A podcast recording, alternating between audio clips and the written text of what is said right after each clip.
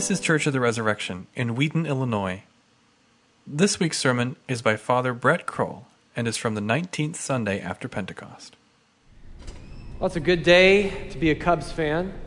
Cubs are on the way to the National League Championship. And I remember my first Cubs game. It was 15 years ago when I first came to this area. I was a student and uh, freshman, and some of my friends said, let's, let's go down to the city, catch a Cubs game. Now, it was Labor Day, so they had what's called a doubleheader two games for the price of one ticket. So we went, they were playing the Milwaukee Brewers, and we sat in the bleacher seats, the cheap seats, but we were hoping to get a home run ball. The first game, honestly, was pretty mediocre. Cubs lost 3 to 2, nobody homered. And it was getting pretty hot in the sun. So we started to deliberate while the players were on their one hour break between the two games. And we said, well, if we stay through the end of the second game, we'll get home at such and such a time. And it is getting pretty hot out here. So we all decided to get up and go. So in the top of the first inning of the second game, we left the ballpark. No sooner had we stepped outside of the ballpark than we heard this raucous roar and cheer from the stadium up behind us. We said, oh, well, that didn't happen in the first game. So we kept going. Uh, we're sitting there at the L station, only a few blocks away from the stadium, and in the 15 minutes waiting for our train to come, about every two or three minutes, another great uproar of cheer and applause resounded from the stadium.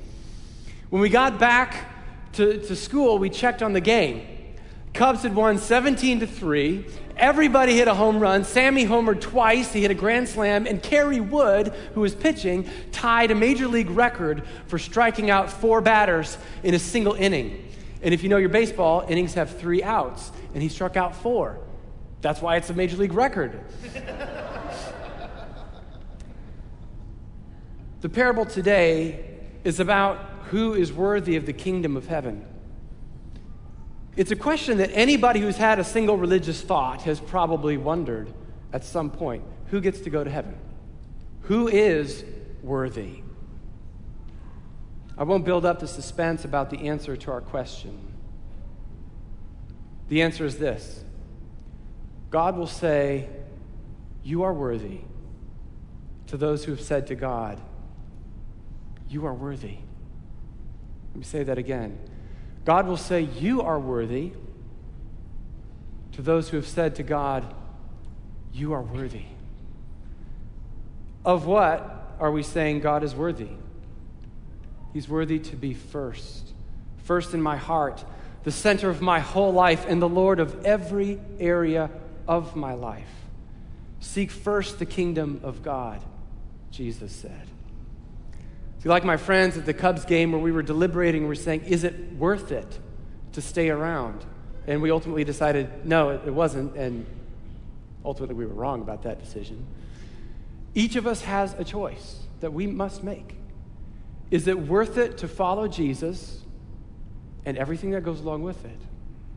Or do we choose to follow our own way and everything that goes along with that? So, what about you? In your life so far, have you decided whether or not it's worth it to follow Jesus? My guess is that there are some here today who wouldn't know exactly how to answer that question. Maybe you've been in, in church your whole life. Perhaps you're 15 years old and you haven't really answered that question because this is the first time you, you've really thought about that. You're starting now in your life to ask the question what is my life going to be about? What do I think is most important? Even though you've grown up in church your whole life, maybe this is the first time you're really wondering. Or maybe you're 50 and you've been in church your whole life, but as we go through the scripture today, the Holy Spirit will gently let you know hey, this is you. You don't know what your answer is. And maybe you've said your whole life, God, you are the center. Jesus, you are worthy, but you're feeling weary in your faith. And like me and my friends at the Cubs game, you're, you're deliberating do I stay? Is it really worth it to stay? Maybe you're not so sure this morning. Well, I hope for anyone who is in one of those places that you would have your ears open and your hearts ready to receive what the Spirit has to say to you today. Because I do believe that anyone who is here listening for a word from God will hear it, because God is faithful. And for those of you who have put God first and you're confirmed in that decision, despite the difficulties that go along with following Jesus, then to you today, I hope that you hear the Father's voice saying over and over and over, You've called me worthy, I call you worthy. I call you worthy. You are worthy. Hope you hear that today. So let's talk about who is worthy. As we dive into our scripture passage, it will shed light on that question. After we talk about that for a little bit, we'll end with asking okay, if, if we want to put God first, how do we do that? So you could turn in your bulletin to Matthew 22 or, or in your Bibles. The beginning of this passage, the setting, is a wedding feast, a royal wedding. The king is throwing a wedding for his son. And as we heard, even in the scriptures today in Isaiah 25, about a feast on a mountain of rich food, the best of meats, and aged wine, well aged, rich wine. Or we read in the psalm that the Lord sets a table for me, even in the presence of my enemies. We know that oftentimes the Bible's favorite uh, illustration or, or metaphor or image for the kingdom of God is a feast, and not just any feast, a wedding feast. It was no accident that the Lord's first miracle was at a wedding feast in Cana. There's no coincidence. Because it shows us also, if we go fast forward to the end of the story, to the book of Revelation, where all of this is leading, we see a wedding feast. There, the king is throwing a party for his son.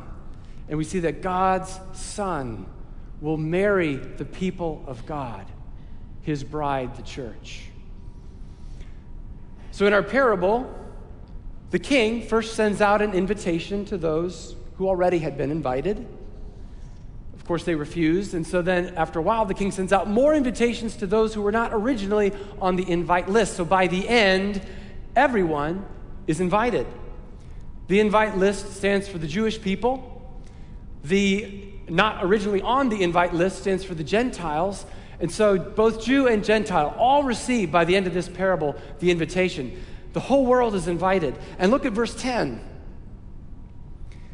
Those servants went out into the roads and gathered all whom they found, both bad and good. Did you catch that? Even the bad and the good are all invited. This tells us that being good or being bad is not a prerequisite or barrier to being invited to the feast. Having a terrible past does not disqualify you from receiving an invitation. Neither does being straight laced and crossing all your T's and all your I's. You're also not disqualified from the invitation, as you might have been from several parties in your life. Everyone is invited. So the point is not, are you invited or not, and how do you get invited? The question is, what do you choose to do with that invitation? But it is important to note the invitation is for all. Back to Revelation. This is one of the last verses in the entire scriptures. Revelation 22 17. The Spirit and the bride, it's a wedding, there's a bride. The Spirit and the bride say, Come. And let the one who hears say, Come. And let the one who is thirsty come. Let the one who desires take the water of life without price. This echoes an earlier prophecy from the book of Isaiah, which says similarly Come, everyone who thirsts, come to the waters. He who has no money, come. Buy and eat. Come, buy wine and milk without money and without price. So the invitation is to all.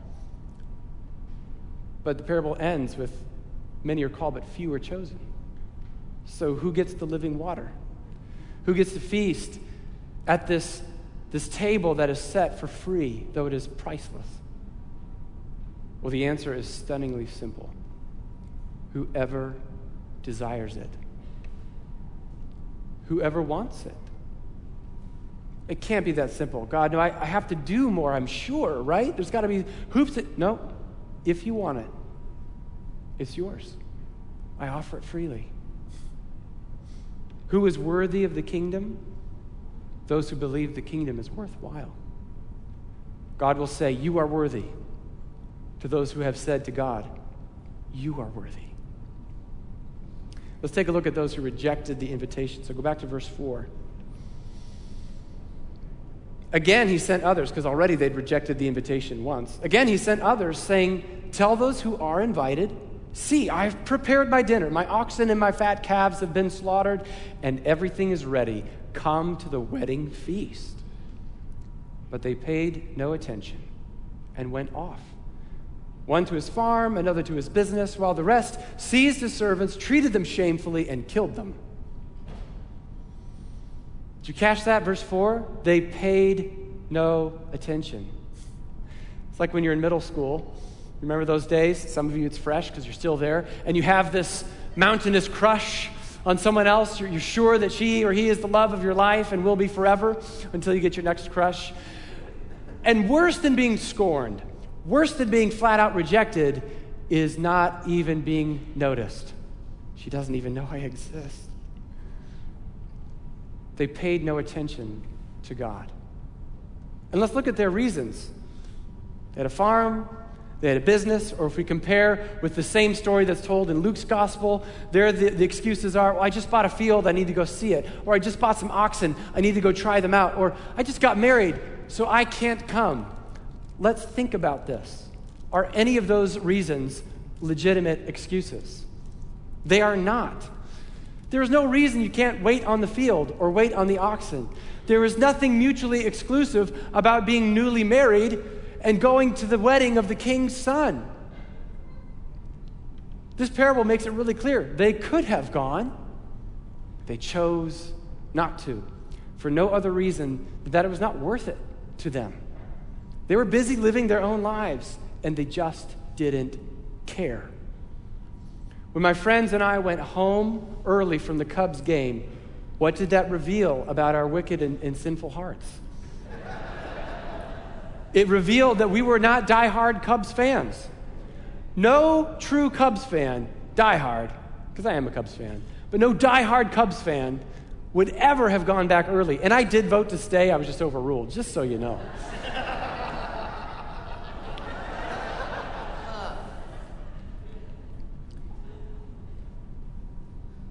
In every human heart, there is the tendency not just the capacity, but actually the propensity to ignore God. That's normal. Why is that? Well, sometimes it's just because we get caught up in the world around us and something catches our eye, so to speak, and, and we seem to be more interested in that thing. So, the day you got your first paycheck, that felt really good. And you decided, I'm going to spend the rest of my life getting as many of these as I possibly can.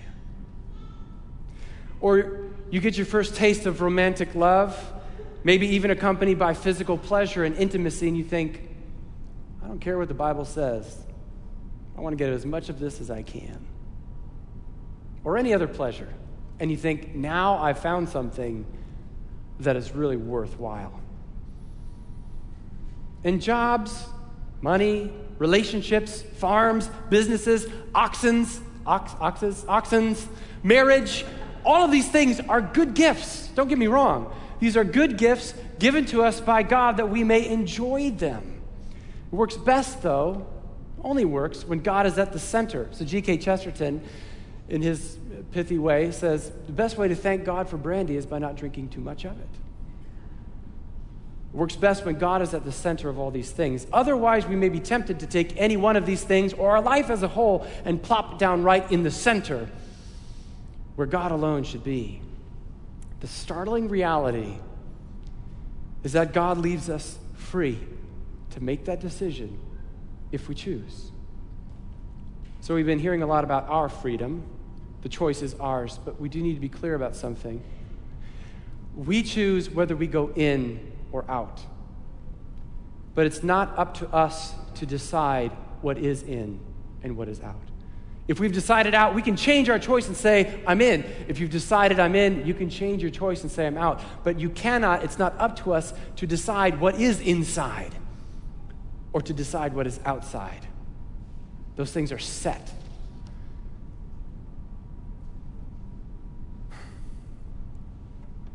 When Jesus taught about hell, he did sometimes compare it to an everlasting fire.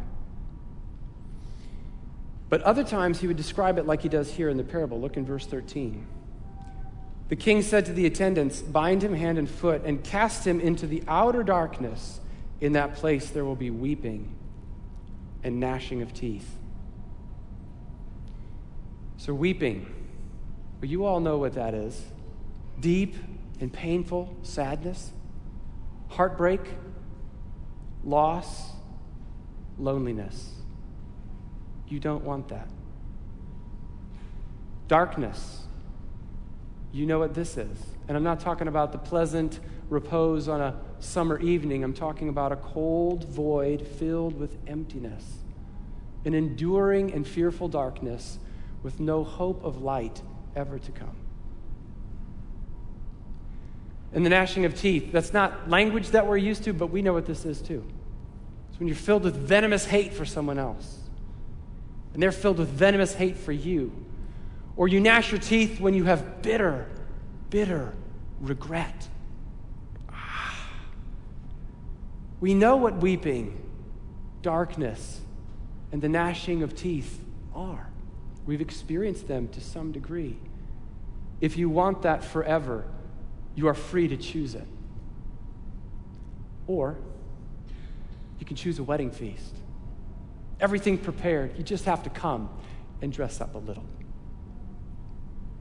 And the choice between weeping, darkness, and the gnashing of teeth, or a joyful feast, laughter, light, friendly smiles all around, which sounds more worthwhile? So, why is it that so many choose the path that leads to darkness and weeping over the joyful wedding feast.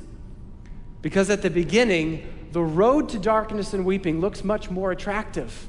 Because the road starts out live for yourself and do what you want. Whereas the road to the wedding feast begins differently die to yourself and obey another master. You will only choose that way if you know that it will be worth it in the end. If only we had known what the second game would have been like. If we had known, if you had told us ahead of time, we would not have left. We would have stayed. We would have got a home run baseball for sure. This is not baseball. This is about the life now and the life of the world to come. And God has promised us that what is yet to come is infinitely better. It will be better than anything we have yet experienced. The second game will be better than the first. We don't have to guess about that. We're promised that in the scriptures. And those who put God first in their life, they are the ones who are worthy of that kingdom.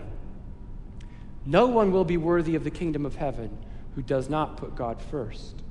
So God says, You are worthy to those who have said to God, You are worthy. So, how do we put God first? How do you say to God with your life, you are worthy. I just want to talk about one thing. There are many things, but this is perhaps the, the tip of the spear. You pursue holiness.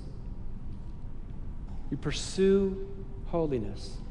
Right now, you're probably still wondering about the guy who got into the wedding feast but didn't have the wedding garment. What's his story? Because he got the invitation, he even accepted the invitation, and yet he was still thrown out.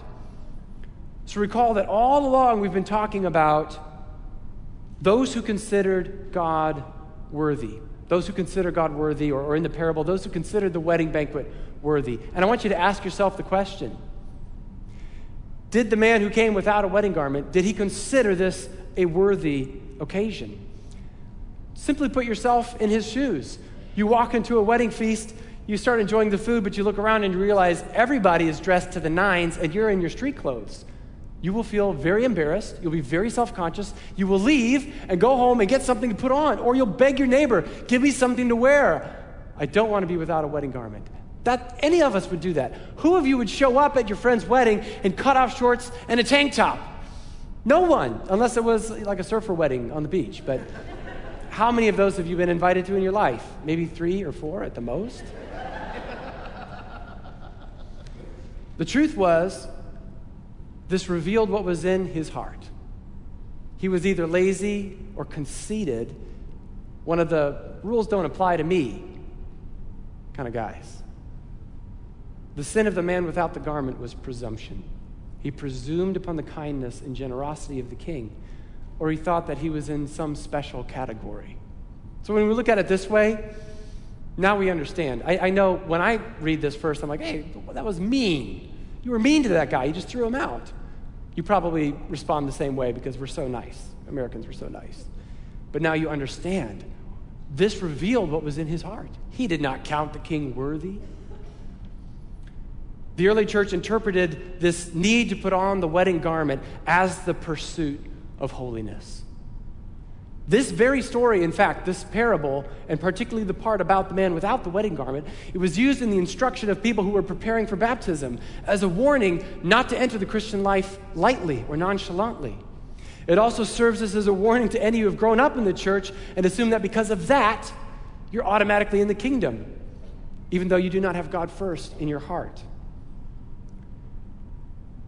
These are those who hear what was read earlier come, buy wine and milk.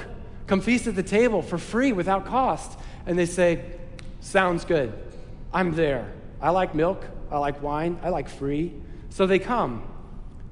But then they start following Jesus, and they realize that following Jesus, actually, right away, you don't even have to work up to it. At the beginning, is about complete submission and surrender to Him and His commands. And they say, If I can, I'll take the feast without the fast. In case you haven't noticed, following Jesus is either a season of feasting or sometimes it's a season of fasting in this life. In the life to come, it will only be feasting. Praise God. But for now, there's a call to holiness, a call to come and to die and to surrender. It won't work to want the king's banquet, but not to want the king himself. So the Apostle John writes to the churches Whoever says, Yes, I know him, but does not keep his commandments is a liar, and the truth is not in him. But whoever keeps his word, in him truly the love of God is made complete. By this we may know that we are in him, that is, in Jesus. Whoever says he abides in him ought to walk in the same way in which Jesus walked. So Jesus has each one of us on a journey to become more like him. Don't worry, because no one is perfect. And it actually doesn't matter how far along the journey you are. All that matters is that you keep saying yes to Him in the pursuit of holiness. Why is this? Why does our effort matter? Why can't everything just be done for us? Again, because God wants to know what is in your heart. It's like when with gift giving, you know the phrase, it's the thought that counts. You know it's bad when somebody gives you a gift and before you even pull off the ribbon, they're saying, just remember, it's the thought that counts. And you open it up and you say, exactly. I can see how much thought you put into this. You did not think. So the reason our effort matters is it reveals where our heart is at. So, how do we go about pursuing this holiness? We learn the commands of God and then we seek to obey. It's simple to understand, though difficult to execute. We learn the commands of God and then we try to do them. We find out what's pleasing to God, and that's what we build our lives around. This is why reading the Bible is so important. Not so that we can feel good about ourselves for having performed some pious duty, it's so that we can know what are the commands, so that we can then obey them. And again, back to the Apostle John in his letter to the children. And this is love for God, he says, that we keep his commandments. But then he goes on, and his commandments are not burdensome. It is a joy, not a burden. It's how we show love for God. Seeking the holiness of God and saying yes to his work of making you like him